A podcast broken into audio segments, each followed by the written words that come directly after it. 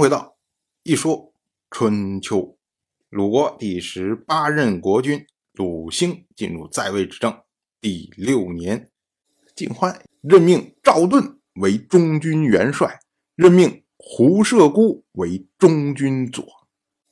那这下啊，最愤怒的就是胡射孤。本来如果你直接任命他做中军佐，他不见得这么大的意见。可是呢，你先任命他为中军元帅，又把他扒掉，然后变成中军佐，那他的意见就大了。这什么意思啊？这是。于是呢，他就气冲冲的去找晋欢啊，说这怎么回事啊？怎么突然把我降职了？然后晋欢说啊，哎，这个呢，这是杨楚富的建议啊，我也没招啊，那只能这样了。那当然了，毕竟晋欢是国君呐，那胡射公能对国君怎么样啊？所以呢，他就把怨恨都集中在了杨楚富的身上。当然，后世啊，有人就评价说：“这静欢，你说做事不地道啊！那别人给你提的建议，你一点都不为人家避讳，直接就把人家名字给交出来了，这不是让下面人互相怨恨吗？你这时候你应该说：哎，比如说，哎，这是我们决策层集体做出来的决定，或者说呢，哎，这是我钱刚独断的决定。”或者说呢，哎，有什么什么，就是你说了稍微虚掩一点，否则的话，你老是这么着爆料，那以后谁还会给你打小报告？谁还会给你来出建议啊？当然，这种说法呢，好像也没有错。可是对于静欢来说呢，静欢，我何必替你去遮掩呢？你杨主父，你那么那那么着强横，那么着逼我要要这个要那个，那你愿意被人怨恨，你就要被人怨恨呗。这两种不同的说法都是一些闲话，都是一些闲话。我们再说，赵盾成为了中军元帅。那么晋国的中军元帅呢，同时也是晋国的执政大夫。那么赵盾开始执掌国政之后啊，他就制定办事的章程和条例，平准刑法律令，清理诉讼积案，督查追捕逃犯，使用契约账目来管理财务的出入。清理旧规陋习，让秩序礼数正本清源；选拔人才，填补空缺，任用贤能出仕。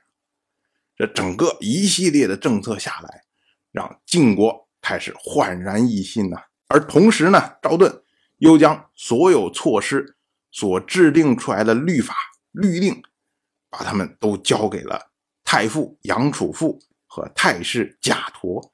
让他们呢在晋国全国推行，以便呢成为晋国的基本法规。杨楚富我们当然不用说了，那么贾陀呢，我们之前也提过，他是晋国先君晋重耳的旧臣，当年呢跟着晋重耳流亡，比胡嫣、赵崔都年幼。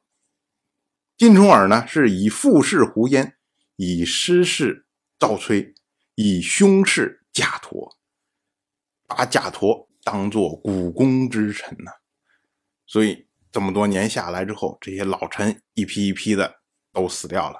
那么贾陀呢，就成为了太师这么一个三公级别的官员。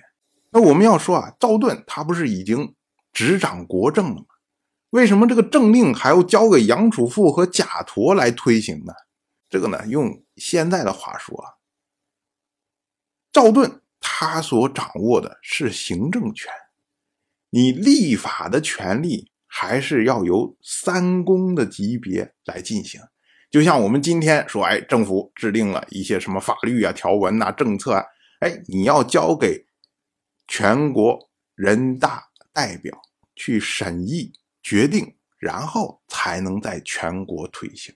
哎，就一样的道理。到了本年的夏天。鲁国的大夫季孙行父前往陈国。季孙行父这一趟啊，首先要办的是他的私事，因为他的新夫人是陈国人，所以呢，他这一趟去陈国，首先要亲迎他的新夫人。我们之前讲过，季孙行父这个人呢，他是鲁国公子鲁友的孙子。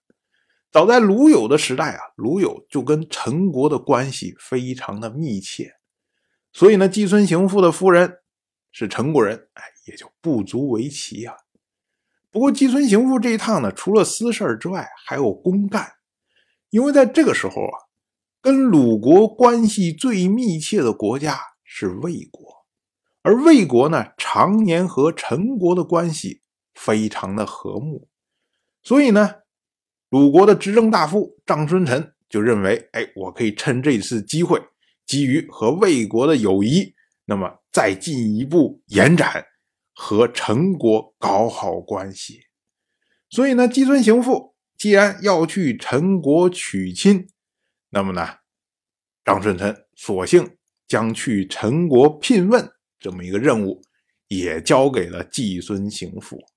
当然了，这是季孙行父的首秀啊，以后这个人在春秋的舞台上还有非常多的表演。